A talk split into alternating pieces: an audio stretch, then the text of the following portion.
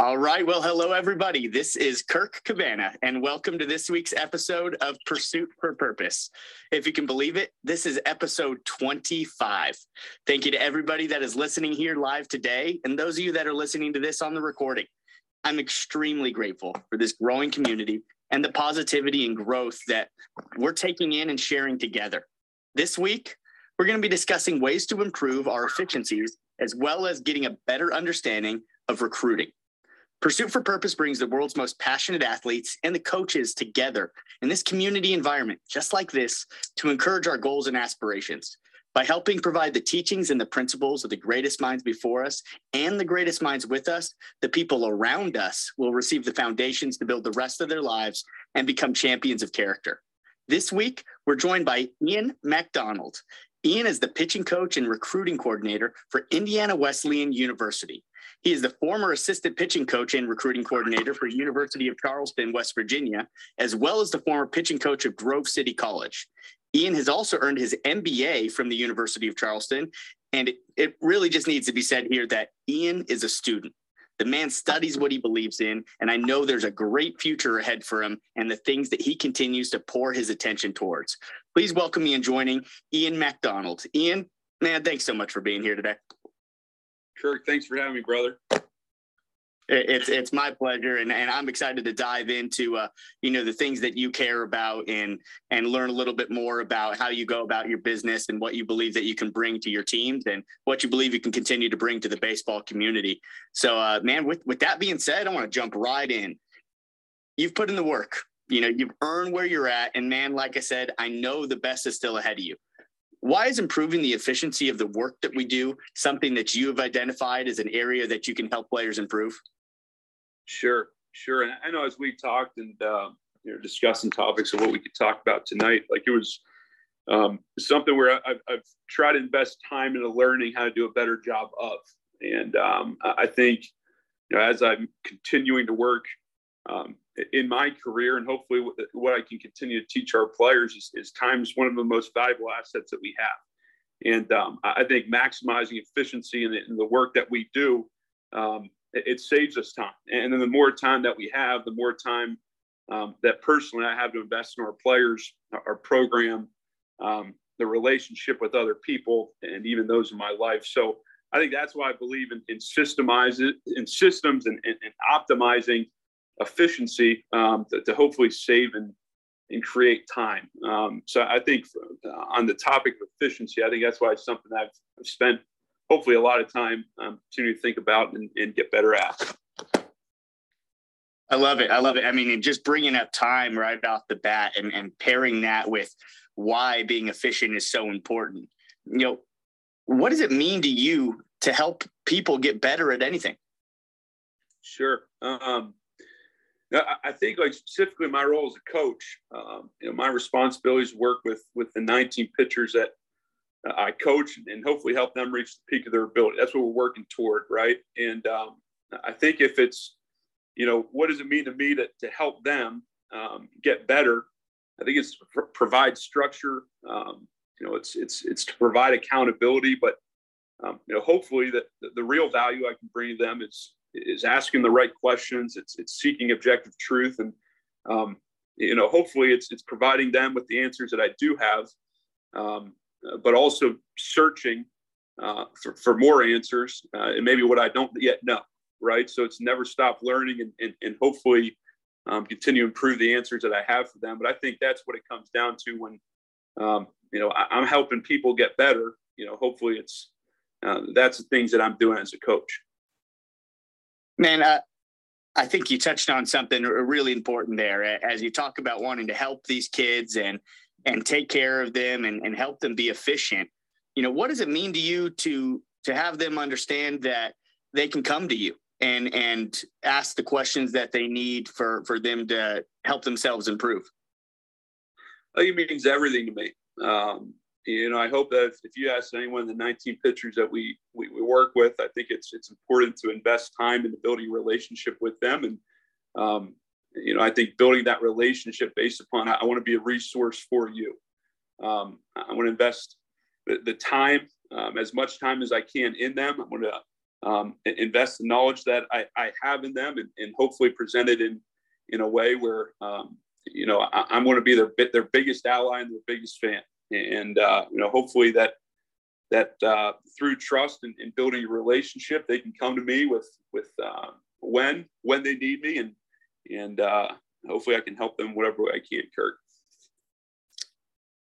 How you know you talked about being creative being efficient you know how how do you implement creating effective uses of your time? You know what are some examples of things that you've tried to do? Sure. Um, so I think specifically on you know what, what I've tried to do um, is I really try to organize my days, um, beginning with the start of the week.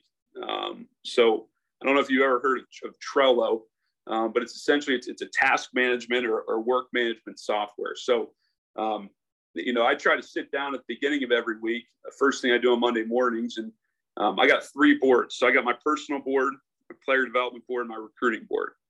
Um, now, certainly, there it allows room for for for flexibility, right? But like uh, essentially on each board, personal player development, recruiting, I got checklists. So I got like my my daily, my weekly, my monthly checklist. Um, and then once I plan out my weeks and start, man, like like I just roll. And and all the time that I'm in my office, um, you know, even after I go back to the, my office after practice, like um, my Trello boards up on my second monitor at all times and uh, that's what I'm going to. So uh, that that's how I try to, um, I guess, implement systems like like with with me myself, Kirk. That's probably the biggest thing that I use, um, and hopefully to stay as organized as I as organized as I can um, for for the players that I coach. Man, I love that. That is that is awesome. Uh, you know, just that task management system of those three things for personal player development and recruiting. I mean, how key are those three areas right there for us as coaches to try to manage? And if we don't intentionally put a plan behind it then you know how can we actually go about giving all of our ourselves and our efficiency to the players that we have? Uh, how, how long you been using that system so I got to give a lot of credit to Alec Porterfield, uh, who was on staff at Charleston, and then Beth Warner, uh, who was on staff there as well. Uh, they're the ones that got me onto it. We actually used it internally at, at Charleston, uh, where we basically set up a board with each player in our program, and it'd be a way that we could share information, the things that we're working on with each other, and then uh, from from using it with with the players in our program, uh, I just created a personal board again with those three things. Um, and it's just something that I've used really for the last two years. But like, you know, it's one of my main apps on, my, on the on the screen of my phone. I, I can't imagine going without it at this point, especially as as uh, responsibilities build. Um, you know, here in in my role at IWU. Man, that, that's so cool. I appreciate you sharing that with me. And another awesome thing that's come out of Charleston for sure. And, and again, you being a product of there as well too. You know, I love Coach Britt and and uh, and, and Coach uh, you know Casto as well too. And man, just I, I just I just love that you can kind of see that coaching tree that's already coming from that program right there as well too. So that's fun that you got to be a part of that. And uh, you know, and I got to you know meet you while while you were over there as well too, man. And I'm just so so proud that I've gotten to see you continue to go where you've gone from there. And and I know that you just like I said, I've already you know complimented you enough, but uh, I'm just excited to see where you continue to go with with everything. But man, I wanted to to ask, uh, you know, a little bit deep right off the bat, but what's your purpose? Sure, sure. Um, you know, I think is really my, my purpose in, in my career. I'm, I'm fortunate that um, there's a lot of intersection, right? And I think it, a lot of it goes to why I coach. And um, I think like why, why I pursued this career, um, you know, for the past six years, especially college level is um, I, I, love the game. And, and you know, I, I've, I grew up in it. I had amazing coaches um, throughout the youth and, and, high school and, and, and, travel ball and into college. But like, um, I, I, love the game and, and I love the competition. I think like, like that'd be one. Like number two, um, you know, I, I genuinely believe I love and care for other people. And I think I'm, I'm drawn to the opportunity to use the game to teach life and leadership skills. And um, I think like when when you put those two things together, the love for the game and the love for other people, I think that's that's my purpose. Um, and now, like I, would be remiss if, if I didn't say this though, Kirk. Like, um, you know, really over the last year, I mean, I, I got here at the beginning of June of this past year, but um, you know, now I feel like coaching at a Christian university, I've, I've been challenged to find purpose beyond just the love for the game and the care for other people. And, um, you know, I think individually I've really grown in my faith since I've been here. And I think it's, it's a huge credit to, to Coach Benjamin first, um, but then also just the leadership of the athletic department here. So it's, it's now not only do I have the permission to share my faith, I'm, I'm encouraged and I'm empowered to do so, you know, and, and I think that as I continue to grow my faith and have the confidence to, to help other people grow in theirs, like, like my purpose, I'm, I'm finding more fulfillment and joy in what I'm doing than ever before. And um, I think that, that beyond the love for the game and the love for other people, like um, you know, really getting an opportunity to invest into and pour into our kids on a much deeper level than just baseball or, or just them as students. It's uh, it, it's been pretty fulfilling. If you're just joining us, we're, we're being joined by Ian MacDonald, pitching coach and recruiting coordinator at Indiana Wesleyan University. And man, I just gotta I just gotta say that I'm right there with you. it, it is so interesting that you know we get that additional challenge now at being at a you know christian institution that we're not only you know allowed to do it but we're encouraged to use our faith to help these kids as much as we can and and help them along their walk because everybody's at a different level of of where they're at with their their purpose and their journey. And adding that additional component of faith onto like you said that already that just connection of, of love for the game and love for people is uh is pretty electric man. And, and i appreciate you sharing that of how baseball has delivered you to this place of where now you get to use your faith to uh, an, another level. And i'm thankful for that myself just the same that that baseball's uh you know allowed faith to be found within me that that much more that uh something that i always knew was there but kind of hid from, ran from a little bit. Um, sure. so I, I think that's awesome that, that you get that component added to yourself as well too. Have Have you felt that aspect of uh, of being at that kind of university uh, help you become a better coach?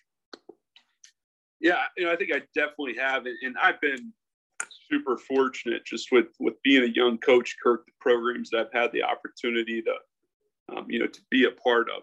Um, you know, and and uh, I think undoubtedly, though, like uh, I'm developing, and growing in a way over the past year that I feel like I haven't in my career, and it's I think a big piece of it is just um, you know the opportunity to, to, to grow in my faith and be surrounded by other coaches in a in a high performing athletic department um, that also um, are, are, are passionate and, and invested in growing their faith and and uh, incorporating that in the way that they coach. So I, I think no doubt it's, it's had an impact on on me and um, in my personal growth. But obviously, I'm, I'm so thankful for you know the other coaches. It's hard to, hard to say one experience has been more impactful than another. I think it, it's a sum of experiences that have, have uh, um, you know I guess who I am today is reflective of that. So um, absolutely, I say there.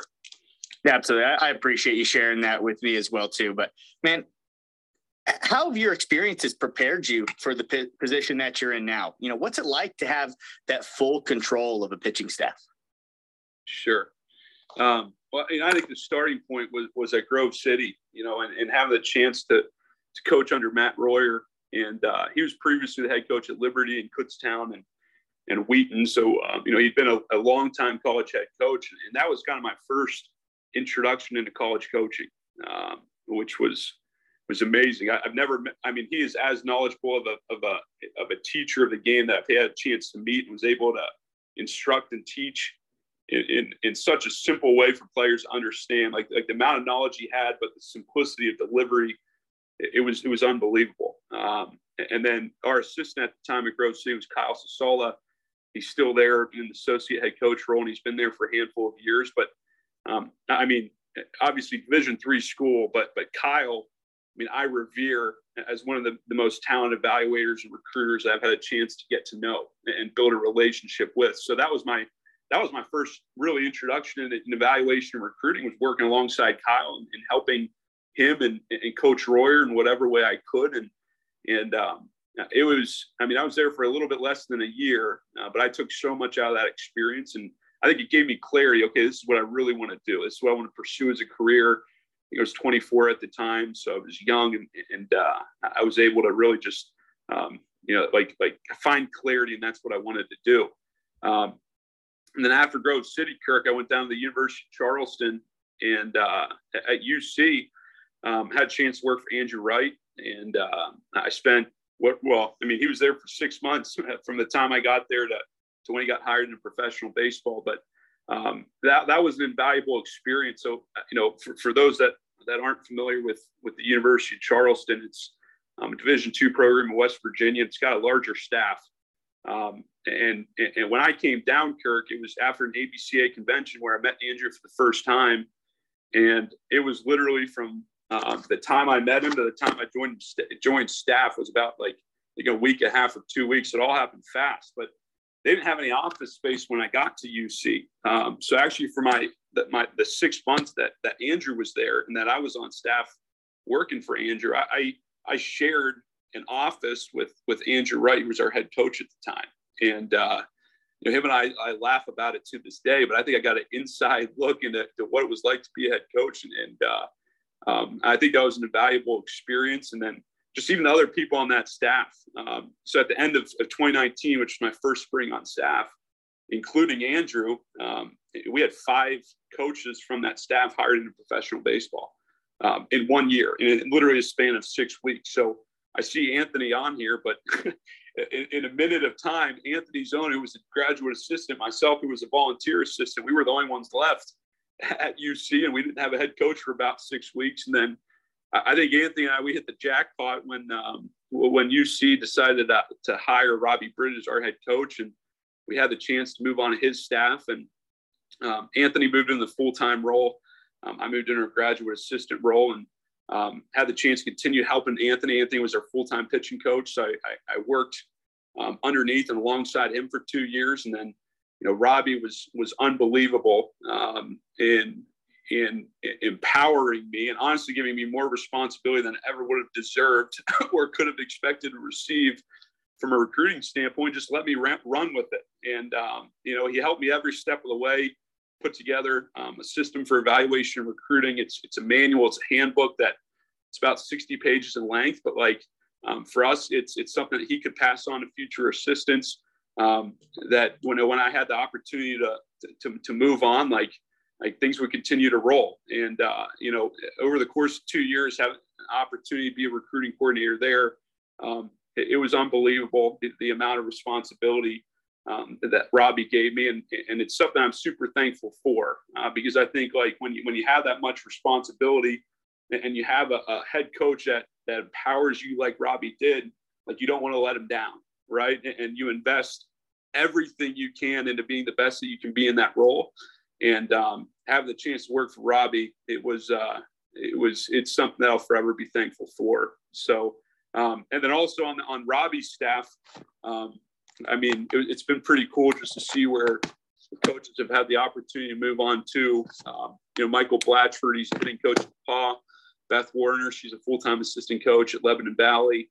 Um, Trevor Bierman, full time assistant coach at Chatham. So just seeing where where um, you know these coaches that you've had the opportunity to work with uh, where they go on to um, I mean you just it, it's validation that you were you were in the room with some really special people.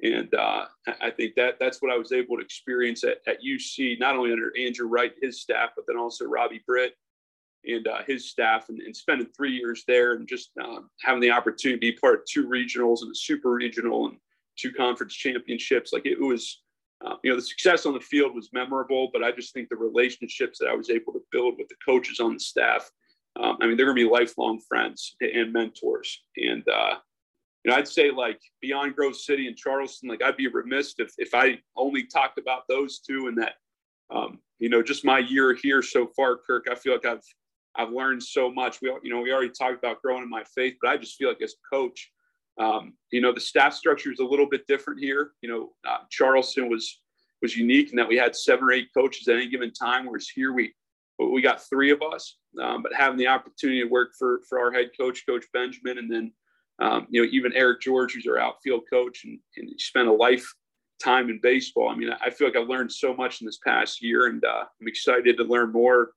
um, about what these guys can teach me. So I, I guess that uh, that's a pretty long about uh, uh, a roundabout way. Forgive me for for the length, Kirk, but um, I think when I have the opportunity to speak about the people who have, who have impacted me, um, I feel like I, I can't can't provide a short answer there.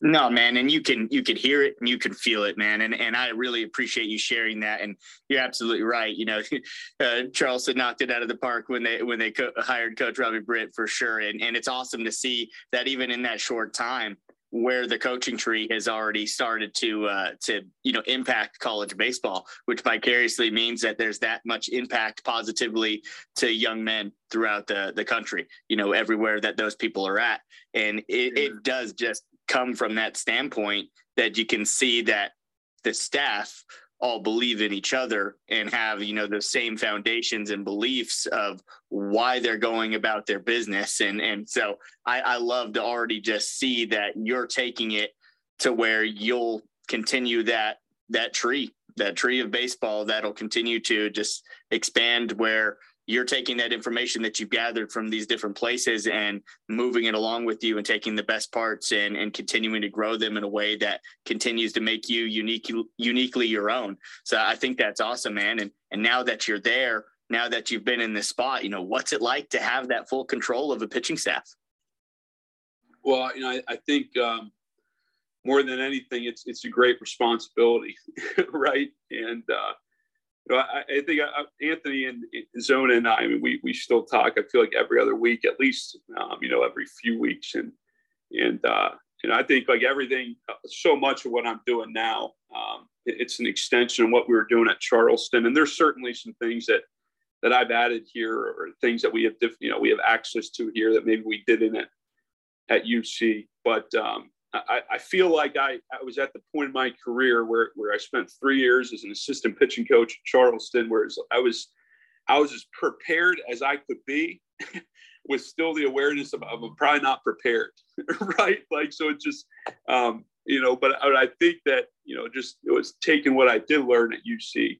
Um, it's uh, it's been it's it's been I feel like it's year one of being a teacher right? Like where you're putting together lesson plans and you're putting together resources and you're trying things out, and you're getting feedback from your players. And and I feel like that's kind of what what this this year is represented, where where there's um, you know a lot of things that we've tried that, that that has really caught on well, and there's definitely some things we tried that hey, we got to go back to the drawing board and figure out how we can implement this better. But I, I got to harp on a couple. I mean, like the, the pitching staff that I had the chance to work with every single day. I mean, they're they're an unbelievable group of kids, and uh, you know they've been super supportive of of me moving into um, you know just the, the, the buy-in that they've had really from the beginning of the fall all the way up through the winter and the spring. Like, um, you know, I don't think I could work with a better group of kids. So they make my job easy, uh, easier, and uh, they definitely make it uh, exciting for, for me to come to work every day. And, and, I tell them this all the time, but the best part of my day is when I'm at practice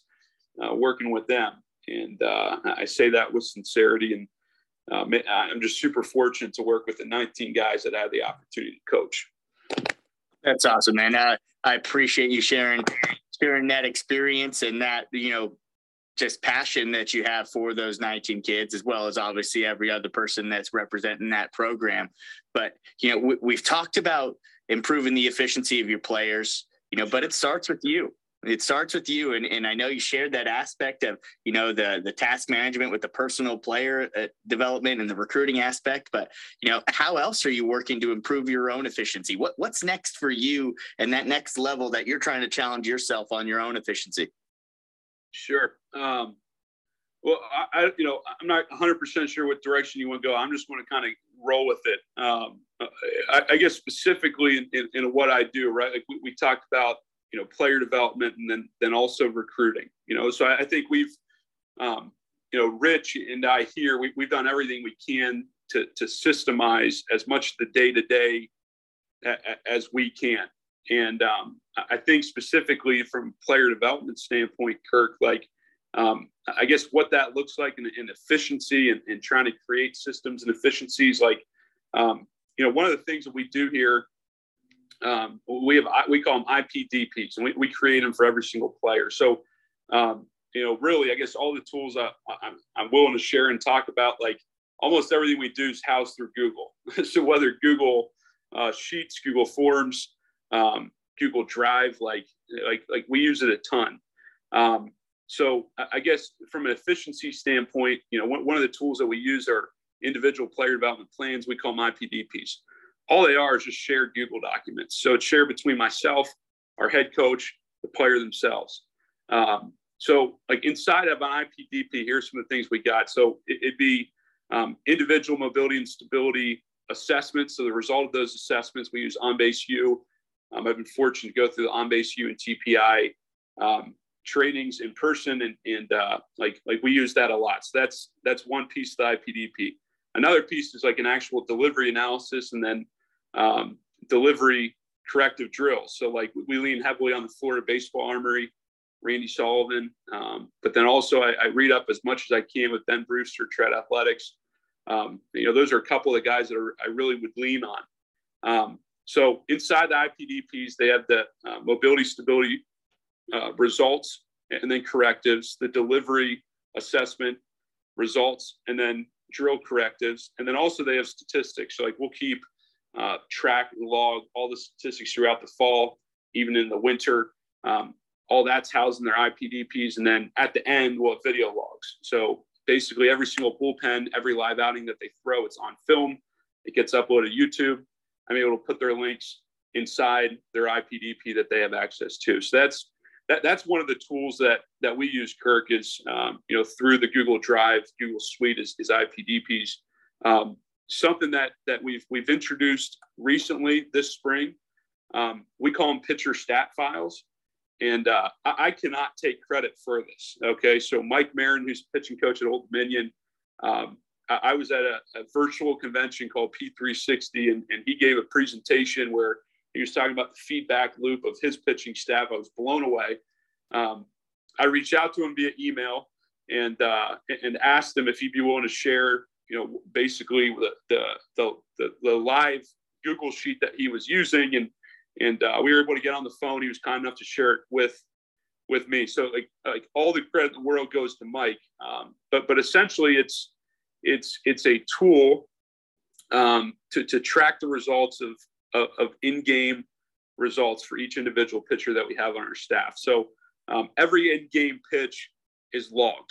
Um, and then the Google sheet itself, it's conditionally formatted to calculate statistics that, that we find relevant and that we can customize completely based off Google Sheets and the formulas that, that it allows. Um, so like essentially every single pitch will input eight pieces of information. Um, when the ball is not in play, it's just four pieces of information. But then um, basically, once the pitch is logged, you know, there's eight different things that you, and a lot of it's just checkbox or yes or no. Um, you know, what, what we're able to calculate is, um, you know, pitcher and hitter stat lines, including, you know, batting average, slugging percentage by count, batted ball type, um, quality of contact by pitch type, um, game management, strike score, which is a, a, system that we use to evaluate efficiency, fielding percentage, control the running game, like, like all that's just auto calculated based off the pitch input. Um, and then it helps kids better understand like what pitch is working. So like actual pitch data of we're keeping track of okay they can figure out their pitch usage. Um, you know, what pitch are they throwing for the highest strike percentage?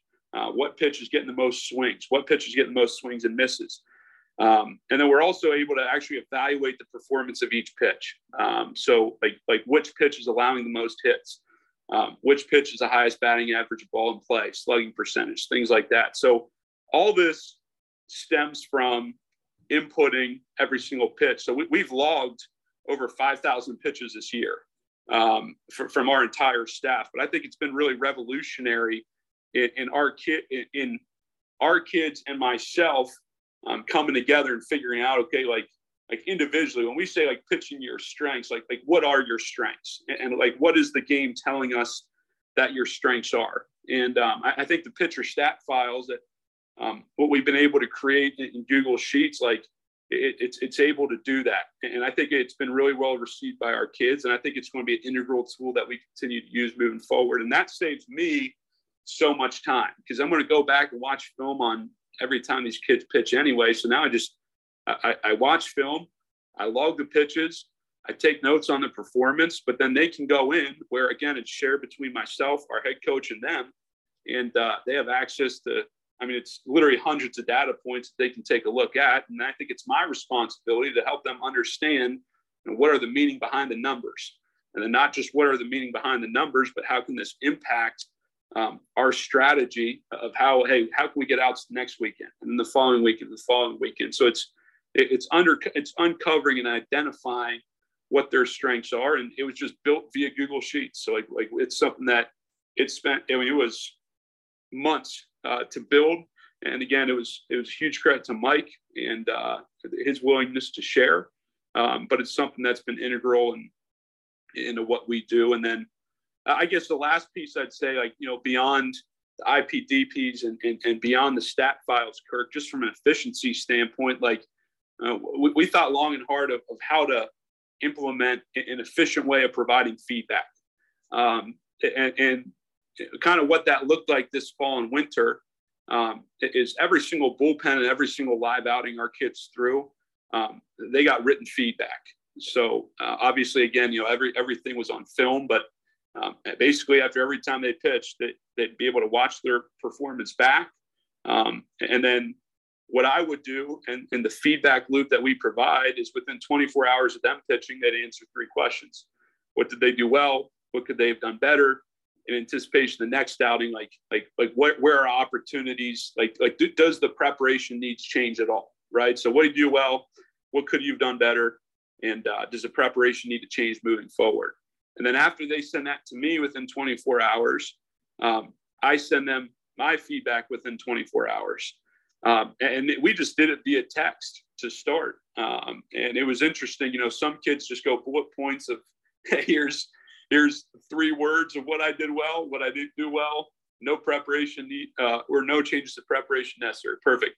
There's other kids that they would write out, I feel like full on 500 word essays of what they did well or, or what they didn't do well and uh, I, I, try to reciprocate the effort. But um, I think uh, what it, what it was able to do, Kirk, is it kind of automated, you know, what we were doing from, um, you know, how we were providing feedback, and then what it was able to do was it was able to give them almost like a it encouraged them to think about okay well, well what could i learn from the bullpen i just threw or the outing that i had it made them reflect and then it made them write and then I think most valuably, it's something where they can go back to and I can go back to. And it, it's really a journal and a doc documenting, okay, like in, in what areas are we experiencing failure, success? How are we learning and growing? And I think like like just the amount of feedback that we're trying to give these kids and then hopefully the quality of the feedback that you know they're they're taking from the experience itself, but then also the feedback that we're providing. I mean, we're hoping it's it's beneficial to them. So I, think that's something we're going to continue to do. Um, you know, whether it next year it's through via text, it, it, could be. I think the grand vision for it is maybe we could use some Google Forms um, where they just punch in their feedback, I punch in mine. We all three, myself, Rich, and the player has access. I don't know what it's going to look like next year, but um, I think hopefully that just provides a little bit of insight into um, you know, how are we um, creating hopefully efficiencies and, and systemizing programming? Um, you know, how are we creating an efficient approach to identifying our and and, um, maximizing our pitchers' strength and game, and then hopefully it's it's how are we making the feedback loop as efficient as possible what we're doing with our players. So um, apologize it's long-winded, but hopefully that answers that question. Ian, you knocked that out of the park, man. that that was that was awesome and insightful, man. And I I was jotting down notes the entire time on that one. So I truly appreciate you taking the knowledge that you've learned uh, from from that respect of even taking that from Mike and and sharing it with us and and letting us get an insight into how you guys are improving upon your efficiencies and and player development in all regards of of helping these young men, you know, grow in their sport and actually help helping them through the process. You know, one of the things that you talked about in that was, uh, you know, the video logs of the uh, of the bullpens, obviously in game stuff, but even the bullpens and all that training. How empowered has all of this information made your players feel? I think that's a good question. Um, you know, I think it's it's interesting, Kirk, because you have some kids where they'll watch their bullpen five or six times over, right? They're you know they're trying to relive it pitch for pitch. You have other kids who, you know, they're they got other interests, right? Or they don't feel like they need to do it. like it's, I want to make sure that the information, the video, it's there for them. But I also want to make sure like we're providing feedback and we're providing context with the information that we're providing right? Um, and, and I think that's something that that is super important to me is make sure we're not just providing numbers, we're not just providing um, statistics, but but hopefully we we, we can draw context and, and conclusions, um, you know, out of the information that we're collecting. And um, you know, I, I, can always speak just of feedback that we've I've gotten here, but you know, it seems like the kids are appreciative of um, of uh, you know, the access to video of statistics and, and uh, you know, again, I, I, think I'm just fortunate to coach kids that I, I have the opportunity to coach because we got a really special group here um, at Indiana Wesleyan. Man, I, I, I, again, you know, I thank you so much for for sharing all of that information and and just even hearing this stuff. And I mean this with with no shed of, of falsehood, man uh, you've made me a better coach in these 30 minutes so far, just sharing that information and seeing areas that I know I can improve upon without having to break the bank. It's just intentional actions that can be passed along to to our student athletes, and so uh, I appreciate that wholeheartedly, man. And uh, I want to um, you know turn the page towards something that I know you care a lot about, and that and that's recruiting. Um, sure. You know, one of the things again, like I said, I know you're so passionate about is recruiting. Why do you enjoy recruiting so much? Oh man, that's a great question. Um, I'd say that the cornerstone of why I love recruiting it's it, it's the relationships and uh, it, it's the relationships with, with, with the coaches via you know high school and, and travel. It's it's um, relationships with instructors. It's relationships with umpires. Um, it's relationships with families. I think like like really what I love most about is the relationships with the kids. And um, I think uh, I'm just I'm a people person. I love people. I care for people, and uh, I guess you know recruiting just I mean it, it it's a dream job for me to be honest. Um, I think I I love recruiting beyond the relationships. I, I love the challenge. Um, you know, you know, probably the first challenge is it's identifying the kids, and then the next challenge is is it's it's evaluating them. Um, you know, projecting 16, 17 year old kids who they're going to be, and in two years, three years, four years, five years. But um, you know, I think also like in evaluations, it's a process of getting to know and uh, figure it out. They're going to be a, the right fit for for your program and for you, your university. That I love that process, and I love the opportunity to share about Indiana Wesleyan. Um, so, and then I'd say, you know, the I guess the last piece uh, with the challenge beyond identifying and evaluating kids, it's it's recruiting and I think it's it's you know, listen, there are more options than ever before. And, and, and, and, to be transparent, I mean, the kids that we're recruiting, they got a lot of different opportunities elsewhere.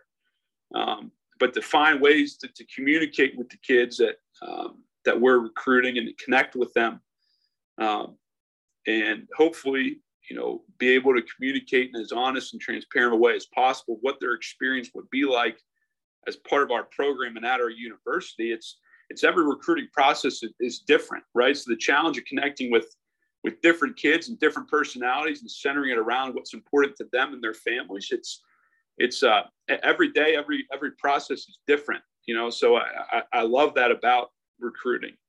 Um, I think I also what I love about recruiting is opportunity. Um, you know, listen, like I put myself back in the shoes of the kids that I recruit and like dreaming of the opportunity to play college baseball. And then to, to have the opportunity that, that, that me, uh, you, you, know, or Rich, like, like we have the opportunity to extend you know, invitation that they, they got a chance to, to fulfill their dream and play at the next level, and not just play at the next level, play at Indiana Wesleyan University. I mean, that it uh, that feeling never gets old when you have the chance to to, to call a kid or FaceTime them or, or meet with them in person and, and offer that kid a roster spot or a scholarship or whatever it is. Like, um, it's a pretty special feeling, and uh, you know, I, I, I, guess beyond that, Kirk, like, you know, I love the responsibility um, that you know serving as a recruiting coordinator you know provides and uh, it's it's a responsibility to the program. And, I, and, when i say the program it's, it's it's the coaches within the program that i'm working alongside. Um, you know it's the alumni it's the university it's the community like most importantly it's the players. And um, you know i think especially here there, there's an expectation to win. Um, but it's an expectation to win by doing things the right way um, and, and with the right players. And, you know, I, I think such a, a huge piece of taking this program to where we hope to take it to, it's, it's by having the right people in the room. And, and by getting the right people in the room, it's, it's identifying, it's evaluating, it's recruiting those kids. And uh, that responsibility, um, it's a big responsibility, but it's, it's one that I love. So I'd, I'd say that's probably, you know, those things put together. That's, uh, that's what I'm passionate about. I love, I love recruiting.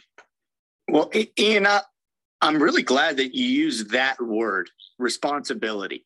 I think that's important for us to make sure to take note of right now, even more, is that we as coaches have a responsibility to these young men, these young women, whatever sport we're coaching, to be trusted vehicles in this process because they don't know what we know and they're expecting us to help them through this process.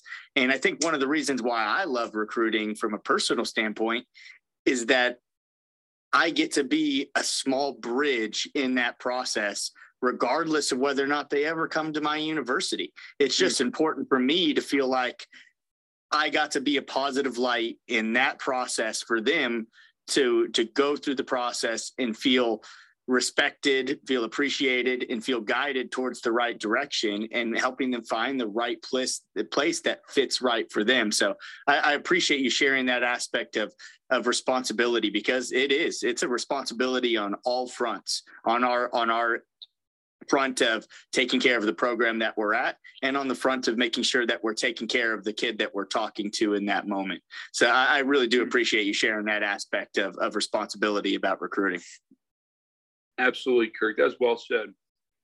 I, I, I appreciate it, man. In your opinion, what's the biggest misunderstanding about college recruiting in baseball? Oh man, um,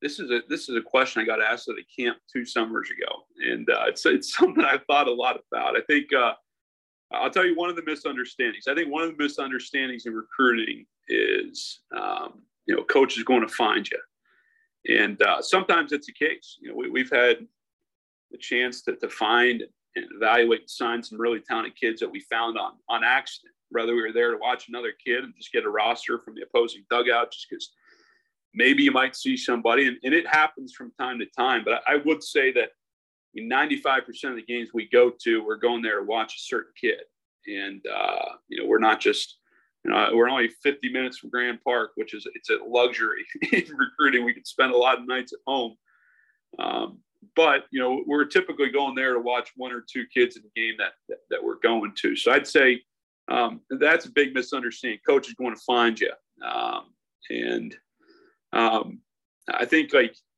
you know as, as players, and what I tell players all the time is, is you got to continue to develop your skill set. Um, you know, while um, you know, you work into hopefully the opportunity to be recruited, but then you need to be able to take ownership of your recruiting process.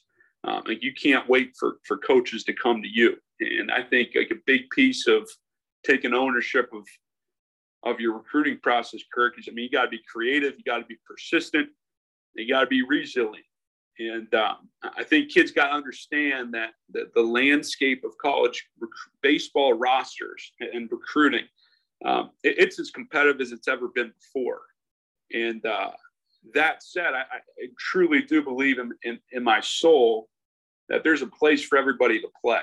You know, it might not have everything that you're looking for in a school, in a program, um, but there's there can be a place for you to play. So, um, you know, I, just think that right now, I mean, kids got to work harder than ever before to create opportunities for themselves. Um, and I'd say overall, that's that's one big misunderstanding in college recruiting. Is just that the coaches are going to find you and come to you. I'd say the second piece um, is, you know, especially with with college football players, where there's a lot of full rides getting thrown around in college basketball too. Like, I think there's this assumption that there's a lot of money uh, to be given out by college baseball programs, and and, and, listen, I wish that was the case, Kirk. It'd make my job a heck of a lot easier, but it's just uh, it, it's it, it's not the case, you know. And even scholarship level programs, not all of them are fully funded. And um, I think the number one way to make college affordable for kids is um, to excel in the classroom. And uh, you know, I, I, I really I try to push that message, and every kid I have the opportunity to speak with, and um, I don't think a kid will ever regret the level of effort or investment that he puts into his academics um, when he's in high school. But but ultimately, that's what's going to open up a lot of doors, you know, even at the college level. You know, the analogy I use all the time is if I'm recruiting a 4.0 kid or a 2.5 kid, it's the same level of ability. And I know that the 4.0 kid can get $10,000 more than a year than the 2.5 kid. Well, I want them just as bad. Well, which kid am I going to take? A 4.0 where he's going to get 10,000 more dollars academically, and I can maybe potentially um, you know, save a little bit of athletic money and move on to the next guy, or am I going to invest in the guy that's a 2.5 that's a little bit more of a risk academically, um, and I'm going to have to spend more to get uh, for him to be a part of my program, and, and I, I, don't want that to, to come across as harsh, right? But that's just like it's it's a reality that kids need to understand um, is is there's a lot of amateur players that are very close to one another in ability, and if we're taking 38 guys on a roster like we do here, like academics could undoubtedly be a separator between a kid that we decide to offer versus a kid that we say, hey, we need one catcher.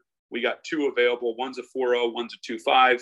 Um, we're going to be able to spend less to get the 4-0 than the 2-5. Boom, we're taking the 4-0.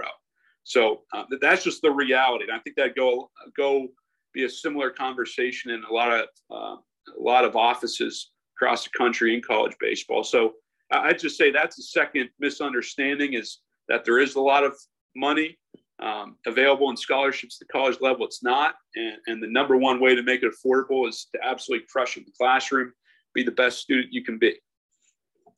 Uh, uh, man, yeah, I think you hit the nail on the head with even acknowledging both of those aspects, man, because I think that is a tough misunderstanding to some of these young men that they ain't handing it out like candy like they do basketball and football. It's it's a lot more earned from all fronts, and even more so, why the academics has to be put at the paramount level of importance that allows you to make it a cheaper experience on yourself. Because let's let's let's be honest with ourselves, college isn't getting any cheaper. It's not going to go backwards.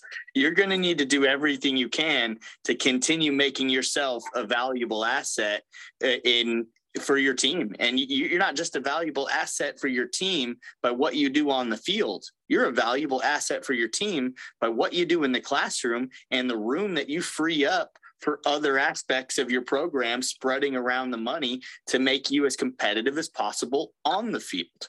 So, uh, man, I, I, I really appreciate you sharing that aspect of of just the business economic side of of baseball, Ian, and, and helping these young men understand the uh, the way that it's going to need to be just divvied around and spread out. And also, I, fully agree with you that sometimes we we really believe that that they're going to find us and yeah we might get lucky enough that we find a few different people that that were were lost in the weeds that we were able to to sneak out.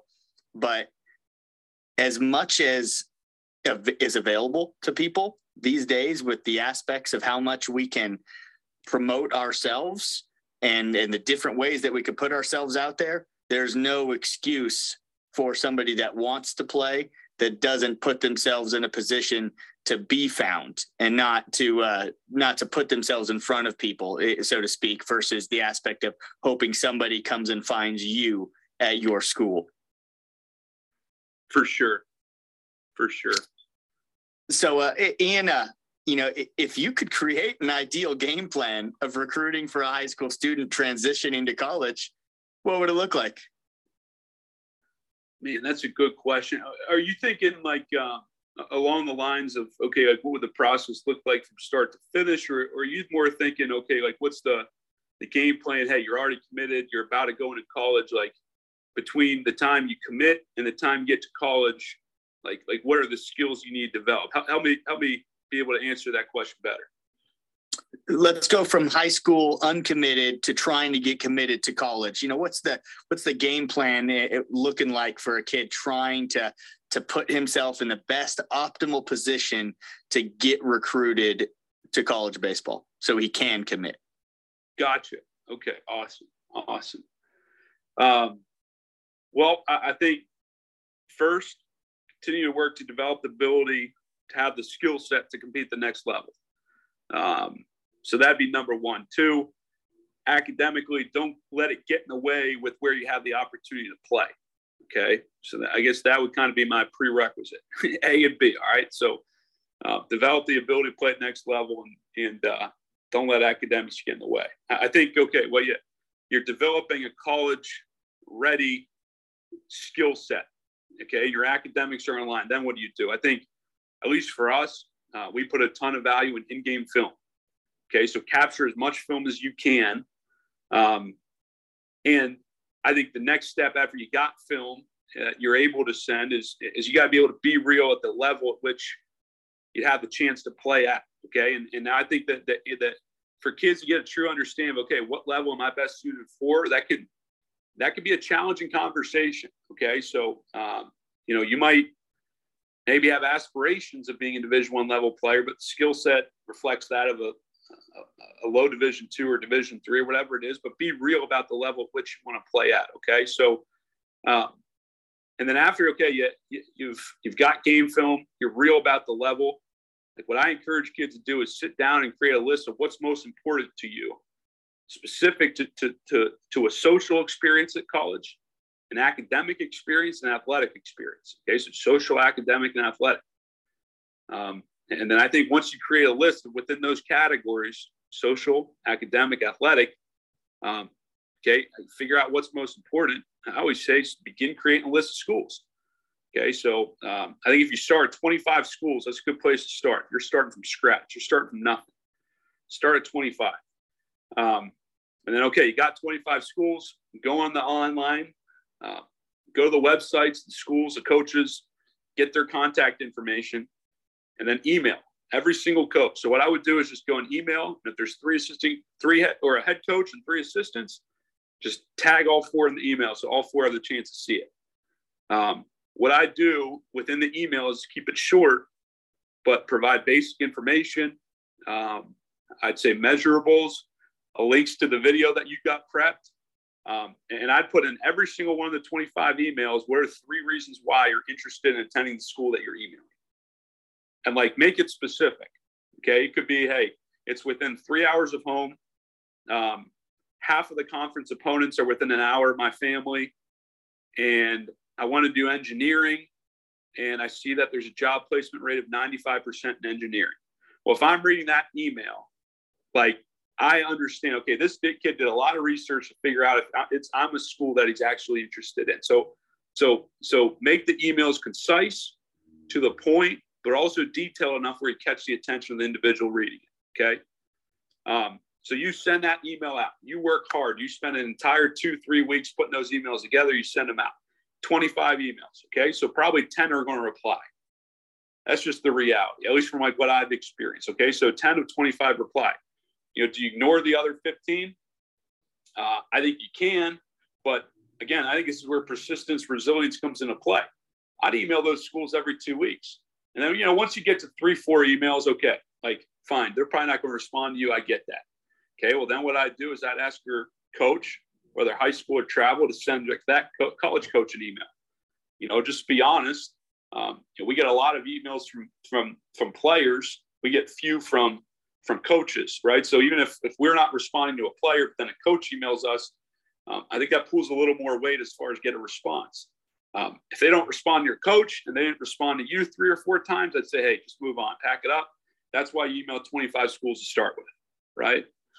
Um, so then I think after that, you know, it's it's about creating dialogue with those who have responded to you and who are interested in you. Um, and I think it's go into those conversations that you have with coaches, um, and it's it's to be prepared, to have questions ready to go, to think hard about the questions that you ask, um, to put stock into the answers that they provide. It's to keep them updated with game film.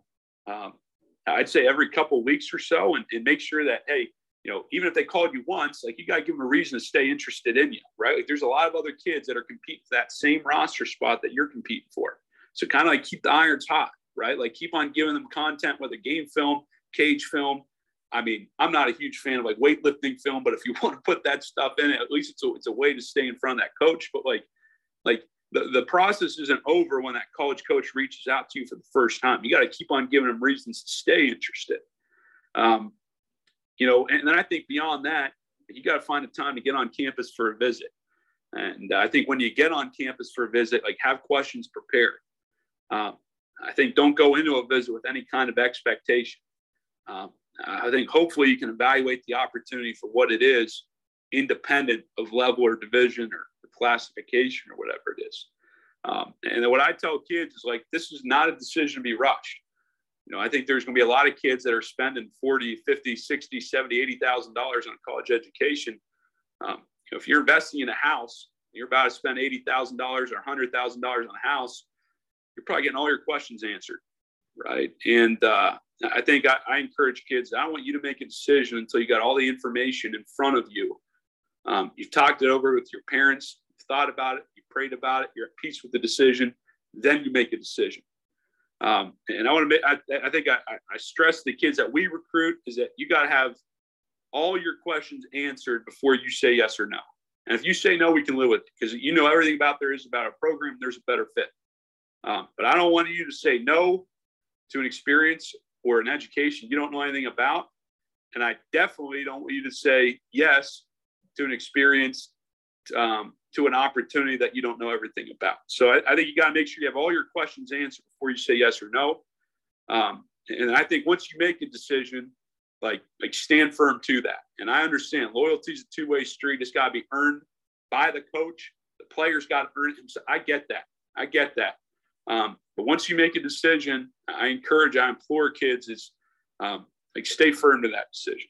And uh, I think hopefully it's you're going to be making the right decision the first time around, and you don't have to be put in opportunity uh, in a position that you got to, you know, um, move on to a different opportunity and, and play elsewhere. So, uh, man, that, hopefully that le- came out, man. That's that no man blueprint of uh, at least what I think. Hopefully, could help somebody. Ian, that's electric, man. Uh, and and again, you know, what I really enjoyed, and uh, hopefully I don't botch the word, but your spec- uh, specificity about just a- absolutely making sure that in our emails to these coaches, to these programs, we got to make sure that we show our due diligence that we cared enough to research the program that we're trying to talk to. You know show that you actually tried. It sticks out way more than you than you would could ever imagine guys. If there's any high school kids any transfers anybody that's out there still trying to find a home you don't understand how much it sticks out that you that it shows that you looked into the degree programs that are there the way that things are going at the program you know the aspects of who you're playing and what it means to you to possibly play there that it sticks out like a sore thumb in a positive way. Just the same that the formulaic generic aspects of emails that are being sent with no care stick out that it's just to copy and paste new coach here you know it, it's it's pretty apparent and it makes it that much easier and, and thank you also for acknowledging you know the persistence and consistency that it's going to take to make sure to follow up especially depending on the time of year that you're emailing a coach or anything like that you know realize that man, these email boxes they they load up and the days pass by quick here in season. You know, we prepare all year to get to this spring season, and it's gone in the blink of an eye. And and just the same way as a day or two goes by and it, it's in the bottom of the email box and it, and it could be very hard to get back to at different times. So it, nothing's intentional. Uh, you know i know on my end when when it's hard to get back to different things. So you know i, I appreciate you sharing that those aspects of of how things are. And uh, you know a follow-up question to to that with you know taking them through that process how do we do a better job for them oh man um, this is a topic I'm I'm interested in. I'm passionate about. I don't know if I necessarily have the the, the right answer, Kirk. Um, but but I, I think there's certainly opportunity to improve um, what we're doing to help educate kids and families uh, to help them navigate the recruiting process. And uh, I think it's our responsibility to create more conversation around how we evaluate recruit um, coming from college coaches. And uh, I'm not trying to at least come at any recruiting services or, or any, um, you know, uh, third party. Like I'm not trying to be disrespectful toward them at all, but I, I think there, there's value in um, better educating players and families to understand the things that we're looking for when we're um, evaluating a player, um, what we do to identify players, and then ultimately, you know, it's um, I think as you're actually recruiting a kid, help them under better understand.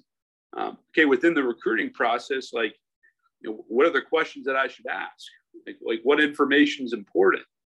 Um, and I think it's it's on us when we're recruiting a kid to help them better understand what it is that they're looking for in school and program. And and I think a lot of it, Kirk, it just comes back to um, you know taking a legitimate interest in the kid that we're recruiting, or even the, the, just the kids that that hope and and dream of the opportunity to play at the college level. Is, is like we, I think we, we got to do more, um, and and I hope that you know um, maybe in a small way I, I could just provide insight into how we evaluate, um, how we identify kids and, and, and recruit them, but um, man, I would love more than anything for other coaches to get involved in the conversation and and uh, do the same because I think there's there's a lot of value that we can provide if um, kids go into the recruiting process better educated. Um, you know, I, I think it would benefit the kid because hopefully they'd make the right decision the first time around. but I think it also benefit the coaches if if if players across the board are better educated on the recruiting process, then hopefully they make more of the the right decisions the first time around, and none of us have to deal with roster turnover, transfers, or at least hopefully maybe it would decrease. So I, I think uh, if I had to put all together, Kirk, like um, I, I, do think we got to do more. Um, you know what the platform is, how that's done, I'm not sure. Um, but I'm hoping that that in the future there is more conversation from college coaches about you know, how we identify, evaluate, recruit. Absolutely. And, and it starts with the discussion, just like we're having here to, to try to plant those seeds and put it out into the universe of, of how we get those changes to, to come to fruition. So uh, I appreciate you sharing that definitely. And I got a couple more questions for you, and then I'm, I'm going to get us out of here. I appreciated the, uh, the valuable information that you've shared uh, here over the course of the hour. But and Ian, you've coached at you know the D two, D three, and and NAIA levels. You know, how does your experience between the different levels you know, give you an advantage of helping players navigate that recruiting process? It's a good question. Um, you know, I don't know if it gives me a, an advantage per se. Um, I, I, think it's it's provided perspective, and uh, that's just that there's unbelievable players, unbelievable coaches, unbelievable universities at, at every every level, right? Whether D1, D2, D3, NAI, JUCO, whatever it is.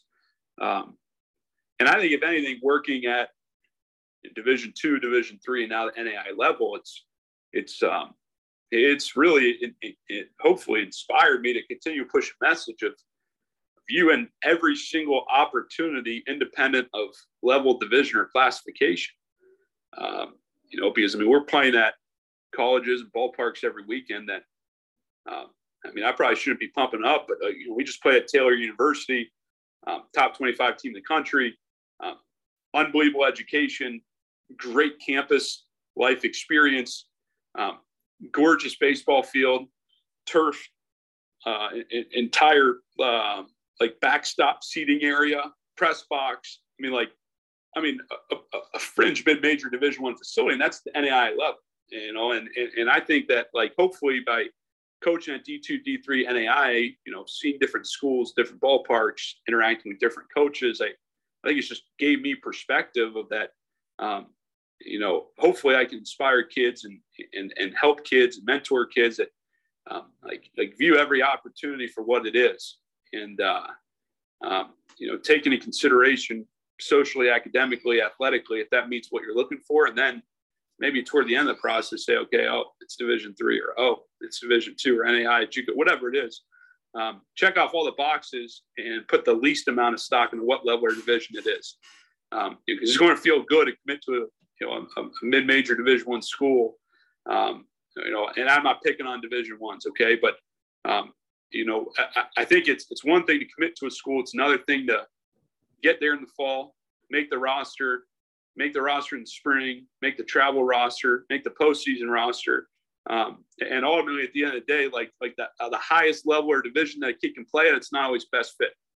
Um, and, and, and hopefully, the, the perspective I gained through coaching at different levels, I as we're recruiting a kid, I'm building a relationship with them, helping him find out what's the best fit for him and his family. Like hopefully, that's that's some experience that I can instill in him. Um, and, and, and hopefully it, it, it puts him in a better position. When he make when he does make his decision, he's, he's going to make the best decision possible. Perspective, perspective, absolutely, and and I think that's uh, an important aspect to be able to have for yourself internally, so that just as you're talking and educating and helping these young kids, you know that you're not guiding them towards anywhere bad or or it's a, it's awesome that we can pretend to joke and say I'm not picking on D1s like there's somebody that we can we can pick on at all. But I think that that's fantastic for you to share that aspect of your different perspectives that have been gained from from being in these different places and seeing this many different kind of campuses and fields and everything. So I think that that's powerful and helpful to yourself through the process. And you know, you know, for the sake of the player, what's an absolute must that's got to be done in your opinion for the player to most effectively help themselves in the recruiting process? Oh man. Um, you know, I feel like we've covered a lot, right? Just and probably the best piece of advice that I, I give every kid I, I, can is is uh, to take ownership of the process. We we've talked at length about that, um, you know. But I, I think uh, probably the only other piece I'd I, would say to a kid is is like, um, you know, I, I think it's it's easy for the the process to turn into a pretty stressful experience, and uh, I think it's easy to just lose perspective as as as you're navigating the process. Um, and and I hope and I'd encourage a kid that, um, hey, don't don't put any more pressure than than you need to have.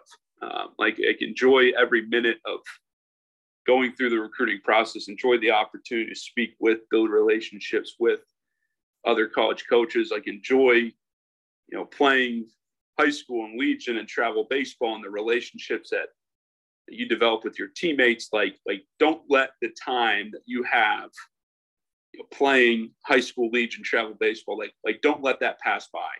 Like, like don't put so much stock in what your future is going to be or the opportunities that you're about to have and miss out on what will be some of the most positive memories and even you know, it, it, was funny. I was at one of my buddies. I was I was a best man at one of my best friend's weddings uh, three weeks ago, and thankfully it was on a Sunday, and we played Friday, Saturdays night. I could drive to Pennsylvania, be in the wedding, and be back on Monday. But like like that that friendship, I mean that that that was built all the way up through little league and middle school and high school and travel and like you know Ricky and I. I mean we've remained best friends for better part of 20 years. And uh, I'd say that's my my biggest, I guess, hopefully, best piece of advice I, I could give a kid is is uh, don't get so caught up in the future and, and, and lose perspective and, and, and not really appreciate you know the opportunities that you have right now um, to play this game um, at the level which you're at.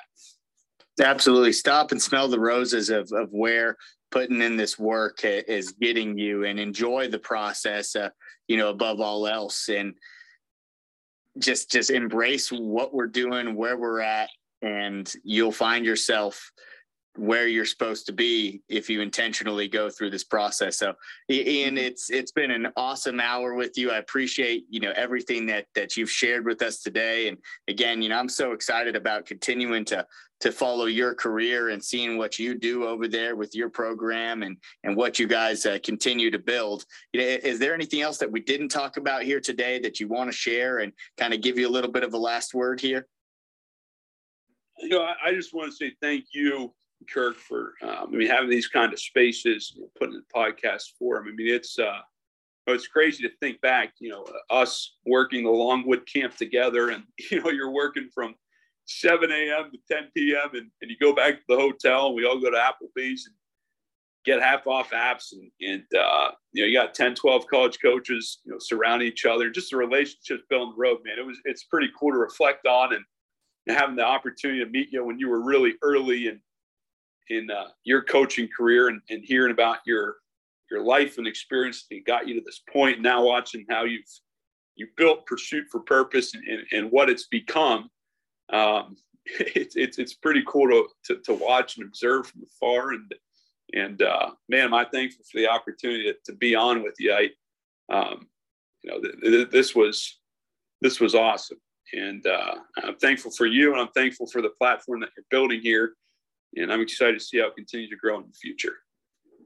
Ian, I'm I'm humbled and honored that that you'd say anything as as kind as that about the the journey that that life has led me to, and and I'm thankful for people like yourself and and those other coaches and the people in the baseball community that uh, continue to extend open arms to lift each other up. You know, it, it's uh, never a handout, but it's always a hand up you know, we, we all want to see each other continue to reach the heights of what we're doing, but we also want to help those people that know that they want to help themselves, that know that mm-hmm. they want to put in the work and and go as far as this game will allow us to go. So, you know, I'm I'm abundantly thankful for for people like yourself and uh, you know for that for that Longwood University uh, you know recruiting camp where we got to uh, to meet and uh, you know start our friendship and uh, professional coaching relationship as well too man. So thank you for your time here today and uh, you know thank you for the work that you're giving back to the game of baseball. Anybody that's not following Ian or or following the threads that he's consistently putting out please make sure to uh, to you know to to follow those. It's a some great information about all different aspects of the game. And Ian, if there's any anything else that you wanted to share as far as you know your, your website, anything else that you have that you want to make sure to share, please you know uh, uh take take a chance to tell anybody where they can find any of the other awesome work that you're you're doing is. I appreciate the opportunity, Kirk, but uh, you know I I guess uh, kind of simple, low tech. I mean, you know, I love Twitter for what it is and, and uh, the people that it's it's connected me with over the years. So, um, you know, I, am trying to consciously, you know, really over the last few weeks, uh, you know, put out, um, you know, hopefully what, what, would be meaningful information to, to kids and, families to help them better understand how we identify, evaluate, recruit, and uh, um, I'd be humbled if if uh, if, if you choose to to follow at so what next pitch here. Um, I've got a website, coachianmcdonald.com. It is very like bare bones. Um, hopefully, I'm going to be adding more stuff to that. Obviously, the, the time to do that is not in the spring.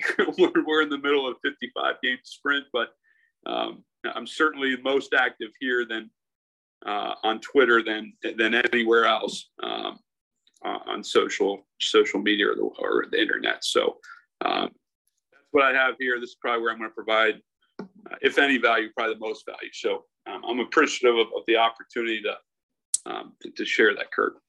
Awesome. Absolutely. My pleasure. Well, thank you everybody here for your, your time tonight.